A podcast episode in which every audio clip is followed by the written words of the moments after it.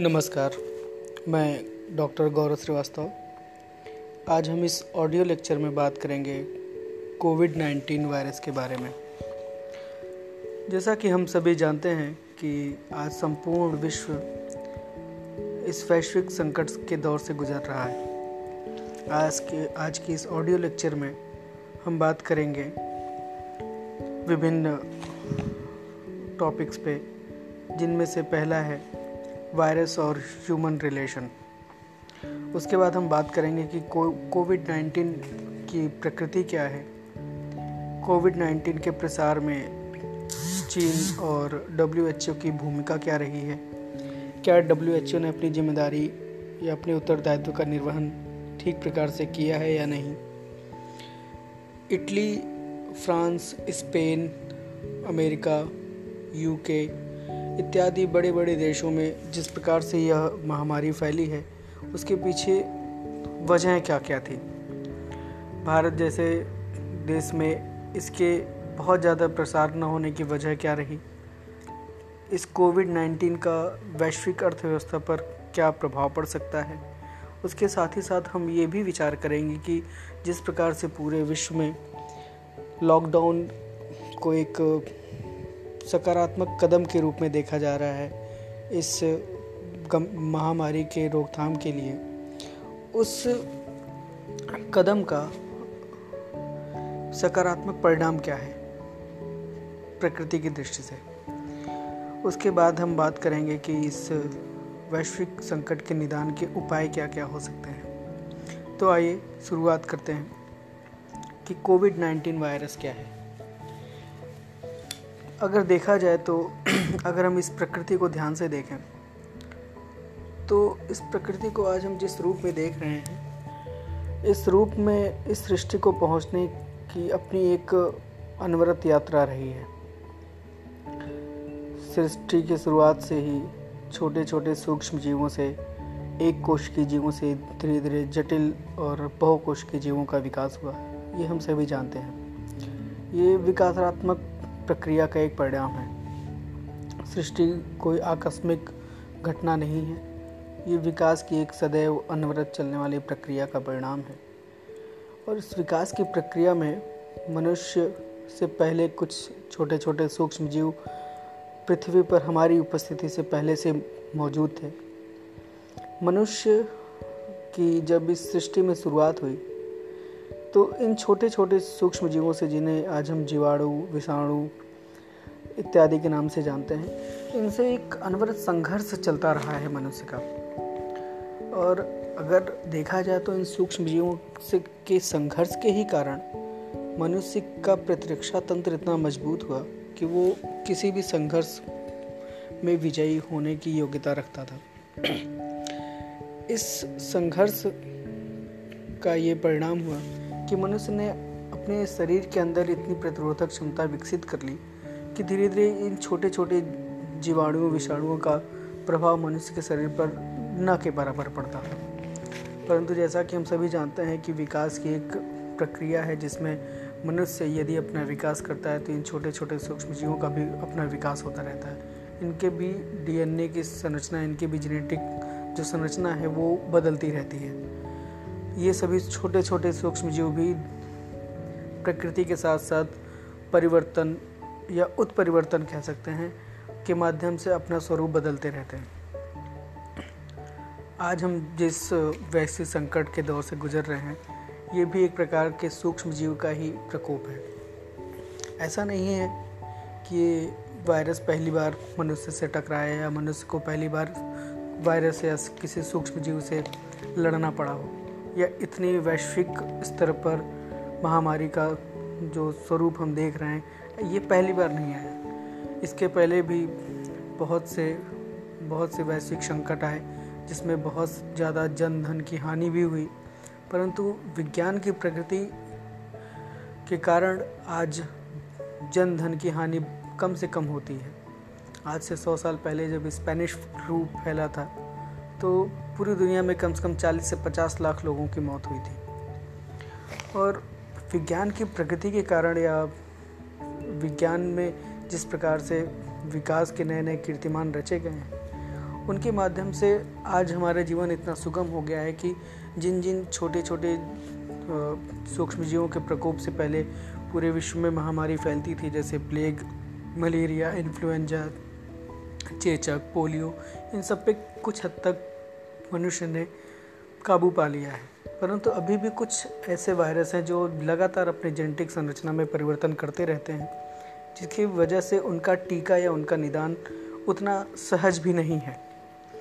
ये जो वायरस है कोविड नाइन्टीन ये कोरोना परिवार का वायरस है।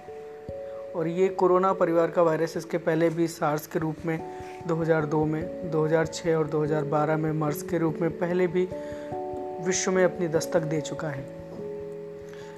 2002 में जब ये वायरस फैला था तो ज़ाहिर सी बात है, उतनी बड़ी मात्रा में वैश्विक क्षति नहीं पहुँची थी, क्योंकि उस समय दृढ़ राजनीतिक इच्छा शक्ति के द्वारा बहुत जल्द इस पे काबू पा लिया गया था और इसका प्रसार पूरे विश्व में हो नहीं पाया था।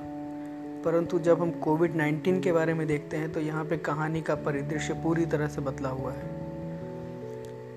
नवंबर तक पूरे विश्व को पता भी नहीं था कि ऐसा कोई वायरस विश्व में दस्तक दे चुका है, जो मानव के अस्तित्व के समक्ष इतना बड़ा संकट उपस्थित करेगा। नवंबर के अंत में जब चाइना ने ये बताना शुरू किया डब्ल्यू को रिपोर्ट दी कि एक अनजान वायरस से ग्रसित लोगों की संख्या लगातार बढ़ रही है, जिसमें इन्फ्लुएंजा जैसे कुछ लक्षण आ रहे हैं। तो डब्ल्यू जो कि विश्व स्वास्थ्य संगठन है डब्ल्यू के बारे में अगर हम जानकारी लें तो डब्ल्यू यानी विश्व स्वास्थ्य संगठन की स्थापना उन्नीस सौ अड़तालीस में हुई थी। ये पूरे विश्व की सरकारों को एक मंच प्रदान करता है स्वास्थ्य के क्षेत्र में। यह स्वास्थ्य के क्षेत्र में पूरे संपूर्ण विश्व को मार्गदर्शन देता है। उनको नए नए टेक्नोलॉजीज़ के बारे में बताता है, उनको नई नई स्वास्थ्य सुविधाओं के बारे में बताता है। स्वास्थ्य के क्षेत्र में जो नई नई क्रांतियाँ आ रही हैं, स्वास्थ्य के क्षेत्र में जो नए नए आविष्कार हो रहे हैं, उनके विषय में एक साझा मंच प्रदान करता है संपूर्ण विश्व को। स्वास्थ्य के क्षेत्र में जो मार्गदर्शन, दिशा निर्देश देना होता है, ये संपूर्ण विश्व में देने का कार्य डब्ल्यूएचओ का है। डब्ल्यूएचओ ने कोविड नाइन्टीन जैसी संक्रामक बीमारी को शायद उतने गंभीरतापूर्वक लिया नहीं। चाइना ने जब पहली बार रिपोर्ट किया कि ऐसे कुछ मरीज़ देखे जा रहे हैं तो डब्ल्यूएचओ ने उस स्थिति की गंभीरता को न समझते हुए 11 जनवरी या 14 जनवरी को जब डब्ल्यूएचओ ने अपनी एक रिपोर्ट जारी जो प्रकाशित की, हालाँकि 31 दिसंबर तक चाइना में ये साफ़ हो चुका था स्पष्ट तौर पे कि ये जो संक्रामक बीमारी है, ये कोरोना परिवार के वायरस की वजह से फैल रहा है, जिसमें कुछ व्यक्तियों की मृत्यु भी हो चुकी थी। परंतु डब्ल्यू ने 14 जनवरी की अपनी रिपोर्ट में ये कहा कि इस वायरस का इंसान से इंसान में ट्रांसफ़र या संक्रमण का जो प्रमाण है, वो अभी उपलब्ध नहीं है। अर्थात डब्ल्यू एच ओ ने यह कहा कि हमें अभी पुख्ता तौर पर हम नहीं कह सकते कि यह वायरस इंसान से इंसान में फैलता है या नहीं। उसके बाद 14 जन 14 मार्च को डब्ल्यू एच ओ ने उसके दो महीने बाद ये बताया कि हाँ एक महामारी के दौर से यह पूरा विश्व गुजर रहा है। फिर भी डब्ल्यू एच ओ ने चीन की तरफ़ अपना रुख, अपना नरम रवैया अपनाए रखा। जब पूरे विश्व में चीन के प्रति एक नफ़रत का माहौल पनप रहा था, क्योंकि चाइना ने ज़ाहिर सी बात है अपने यहाँ इस संक्रामक बीमारी को छुपाए रखा। पूरे विश्व को इसकी जानकारी नहीं दी। अगर पूरे विश्व को इसकी जानकारी मिलती तो समय रहते कुछ आवश्यक कड़े कदम उठाए जा सकते थे, जिससे इस बीमारी के, इस संक्रामक रोग के प्रसार प्रसार को रोका जा सकता था। परंतु चाइना ने अपने यहाँ इस जानकारी को छुपाए रखा। डब्ल्यूएचओ ने भी उसके प्रति नरम रवैया अपनाया और उसी का खामियाजा संपूर्ण विश्व भुगत रहा है। अब हम देखेंगे कि डब्ल्यूएचओ जो कि विश्व स्वास्थ्य संगठन है, उसकी ऐसी क्या मजबूरी थी कि वो चाइना के प्रति इतना नरम रवैया अपना के चल रहा था। तो अगर देखा जाए तो वर्तमान में जो डब्ल्यू के जनरल जनरल हैं, वो इथोपिया के पूर्व हेल्थ मिनिस्टर रह चुके हैं। और चाइना जो कि इथोपिया में बहुत बड़े पैमाने पर इन्वेस्टमेंट कर रहा है औद्योगिक स्तर पर।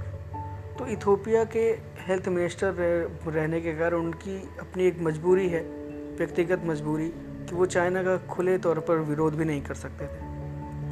और इसी नरम रुख के कारण या इसी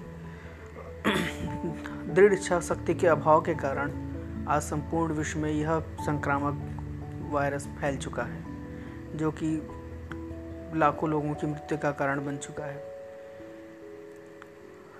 और अगर हम देखें कोविड नाइन्टीन का जिस प्रकार से प्रसार और प्रचार पूरे समृद्ध देशों में हुआ है तो हमें एक बात सहज रूप से जाननी है। एक बात सहज रूप से हमारे ध्यान में आती है कि जो विश्व के बड़े बड़े समृद्ध देश है, जहाँ पर स्वच्छता, स्वास्थ्य, शिक्षा, सेवा के क्षेत्र में जो कि बहुत आगे हैं, वहाँ पे इस प्रकार के संक्रामक बीमारी के फैलने की वजह क्या कह रही आखिर ऐसे क्या कारण थे कि America, Italy, France, Spain, Japan, रूस इत्यादि बड़े बड़े देश, ब्रिटेन, जहाँ पे स्वास्थ्य की सुविधाएँ, साफ़ सफ़ाई, सेवा क्षेत्र, ये सब चिकित्सीय सुविधाएँ, ये सब बृहद पैमाने पर उपलब्ध हैं, और वहाँ पर ऐसी बीमारी के प्रसार के कारण क्या रहे? तो एक चीज़ हमें देखनी है कि इटली ने इसमें जो उदारवादी कदम उठाया था हक चाइनीज़ पीपल, जो कैंपेन उसने चलाया था, कि उसने कहा कि नहीं, चाइना की इसमें कोई गलती नहीं है। जब ये पता चला कि हाँ चाइना के वुहान शहर से ऐसे कोई संक्रामक बीमारी निकली है तो इटली जैसे देशों ने उसका पक्ष लिया और कहा कि नहीं, इसमें चाइना की कोई गलती नहीं है, हम किसी चाइनीज़ को का विरोध नहीं करेंगे, हम किसी चाइना के व्यक्ति का विरोध नहीं करेंगे। तो उन्होंने हक चाइनीज़ पीपल कैंपेन चलाया, जिसमें वो सभी चाइना के लोगों को गले लगा रहे थे। इसका भयंकर दुष्परिणाम आज इटली स्वयं भुगत रहा है। आज के इस दौर में जब संपूर्ण विश्व में राष्ट्रवादी विचारधाराएँ अपने उग्र रूप में हैं वहाँ पर उदारवादी विचारधारा के समर्थक इटली को अपने उदारवादी नीतियों का ये फल प्राप्त हो रहा है। अब अगर हम कोविड 19 का वैश्विक अर्थव्यवस्था पर प्रभाव देखें तो जैसा कि हम सभी देख रहे हैं कि पूरी दुनिया इस समय ठप पड़ी हुई है। पूरी दुनिया का, की अर्थव्यवस्था बंद पड़ी हुई है। हर जगह लॉकडाउन की सिचुएशन है और अभी अभी अगर देखा जाए तो संयुक्त राज्य अमेरिका ने डब्ल्यू को अपनी फंडिंग रोक दी है। लेकिन वहाँ पे भी जिस प्रकार से अर्थव्यवस्था की गति सुस्त पड़ी हुई है, ठप पड़ी हुई है तो पूरे विश्व के नेताओं के माथे पर एक तरीके से बल खिंच गया है कि किस प्रकार से इस आर्थिक संकट को, जो कि कोरोना वायरस की वजह से संपूर्ण विश्व में व्याप्त हो रहा है, उससे निजात किस प्रकार से पाई जाए। अभी डोनाल्ड ट्रंप ने ये घोषणा की कि लॉकडाउन के चलते बहुत ज़्यादा आर्थिक क्षति हो रही है। इस वजह से हम कुछ शर्तों के साथ हम लॉकडाउन को हटाने की के बारे में सोच रहे हैं। तो न्यूयॉर्क के ही गवर्नर ने इसका विरोध कर दिया। उन्होंने कहा कि नहीं हम किसी व्यक्ति के जीवन के बदले हमें हम आर्थिक गतिविधियों को सुचारू रूप से प्रारंभ नहीं कर, करेंगे। उन्होंने तो दो टूक शब्दों में कहा कि नहीं आप देश के राष्ट्रपति हैं, परंतु आप देश के राजा नहीं हैं। किसी भी व्यक्ति की जान को जोखिम में डाल के हमें आर्थिक प्रगति नहीं करनी है। डोनाल्ड ट्रंप ने डब्ल्यू की फंडिंग रोक दी। डोनाल्ड ट्रंप ने वैश्व पुरजोर तरीके से विरोध किया है चाइना का। उन्होंने तो इसे वुहान वायरस भी कहना शुरू कर दिया है। और जिस प्रकार से डब्ल्यूएचओ की भूमिका संदिग्ध पाई गई है तो जापान के उप प्रधानमंत्री की ये जो टिप्पणी है जो उन्होंने डब्ल्यू के बारे में कही है। उन्होंने डब्ल्यू को कहा कि जिस प्रकार से उसने चीन के प्रति अपना नरम रुख अपनाया है, उसे विश्व स्वास्थ्य संगठन न करके चीनी स्वास्थ्य संगठन कहा जाना चाहिए। अब अर्थव्यवस्था पर अगर इसका नकारात्मक प्रभाव हम देखें तो संपूर्ण विश्व में आर्थिक गतिविधियाँ बंद पड़ी हुई हैं। सरकारों का जो राजकोष है, वो इस इस भयंकर बीमारी को रोकने में, लोगों तक स्वास्थ्य सुविधाएँ पहुँचाने में, अपने यहाँ कर्मचारियों को वेतन देने में तरह तरह के राशन वितरण में, सरकार का जो है कोष है, वो व्यय होता जा रहा है। और व्यय होते, हो रहा है, परंतु आय के स्रोत नहीं बन रहे हैं। इस वजह से संपूर्ण विश्व में सरकारों के समक्ष एक आर्थिक संकट उत्पन्न हुआ है कि इस लॉकडाउन के ख़त्म होने के बाद किस प्रकार से हम अपनी आर्थिक गतिविधि को पुनः पटरी पर लाएँगे? खैर, ये सारी बातें सोचने से पहले हमें ये देखना पड़ेगा कि ये जो वैश्विक संकट आया है, इसे हम दूर कैसे कर सकते हैं? ऐसी क्या ज़रूरत, ऐसी क्या ऐसे क्या कदम उठाए जा सकते हैं जिनके माध्यम से इस संक्रामक बीमारी को रोक, रोका जा सकता है? इसके निदान के उपाय, इसका निदान, जैसा कि हम सभी जानते हैं कि इसका निदान तभी संभव है जब तक इसका टीका या इसकी वैक्सीन बन नहीं जाती। संपूर्ण विश्व के वैज्ञानिक स्वास्थ्य विभाग के लोग इसमें लगे हुए हैं, रिसर्च अनवरत रूप से जारी है और वो टीका बनाने की प्रक्रिया में जुटे हुए हैं। परंतु हमें यह भी ध्यान देने की आवश्यकता है कि किसी भी वैक्सीन को प्रयोगशाला में तैयार होने में और बाज़ार तक पहुँचने में तथा सर्वसुलभ होने में एक लंबा समय निकलता है। उसके अपने विभिन्न चरण हैं, जिसमें सबसे पहले तो प्रयोगशाला में उस टीके को बनाना, दूसरा क्लिनिकल ट्रायल करना जिसमें कई चरण होते हैं, जिसका सैंपल साइज़ अलग अलग होता है। पहले 10 से 20 लोगों पे ट्रायल होता है, फिर 50 लोगों पे, फिर 25 से तीस हज़ार लोगों पे।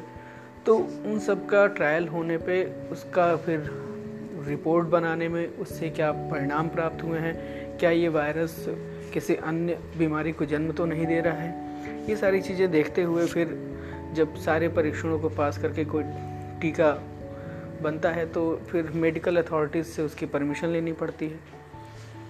उन अथॉरिटीज़ से परमिशन के बाद फिर बाज़ार में उसको उतारा जाता है। और उसके बाद फिर सरकारों की ये ज़िम्मेदारी बनती है यह नैतिक उत्तरदायित्व तो बन जाता है कि वो जो दवा बनी है या वो जो टीका बना है, वो सर्वसुलभ हो पाए।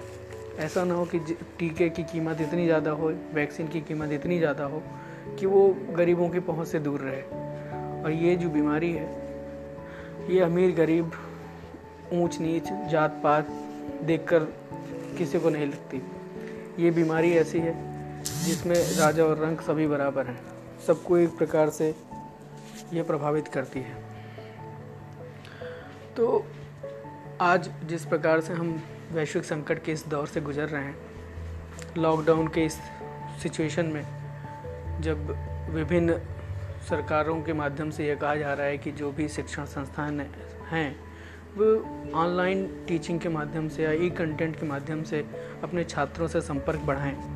तो हम सभी का एक नागरिक होने के नाते यह उत्तरदायित्व तो बनता है कि हम सरकार के सभी दिशा निर्देशों का अक्षर सा पालन करें, सरकार को सहयोग करें, घर में रहें, सुरक्षित रहें, स्वयं से कोई भी ऐसी लापरवाही ना करें कि हमारा, हमारी लापरवाही का परिणाम किसी और को भी भुगतना पड़े। सोशल डिस्टेंसिंग का पालन करें और एक दूसरे पर विश्वास बनाए रखें, क्योंकि विश्वास बहुत बड़ी चीज़ है। आप चाहे स्वयं पर बनाइए, आसपास के लोगों पर विश्वास करिए, सरकार के दिशा निर्देशों का पालन करिए, सरकार पर विश्वास करिए। जल्दी हम इस वैश्विक संकट पर भी विजय प्राप्त कर लेंगे। धन्यवाद।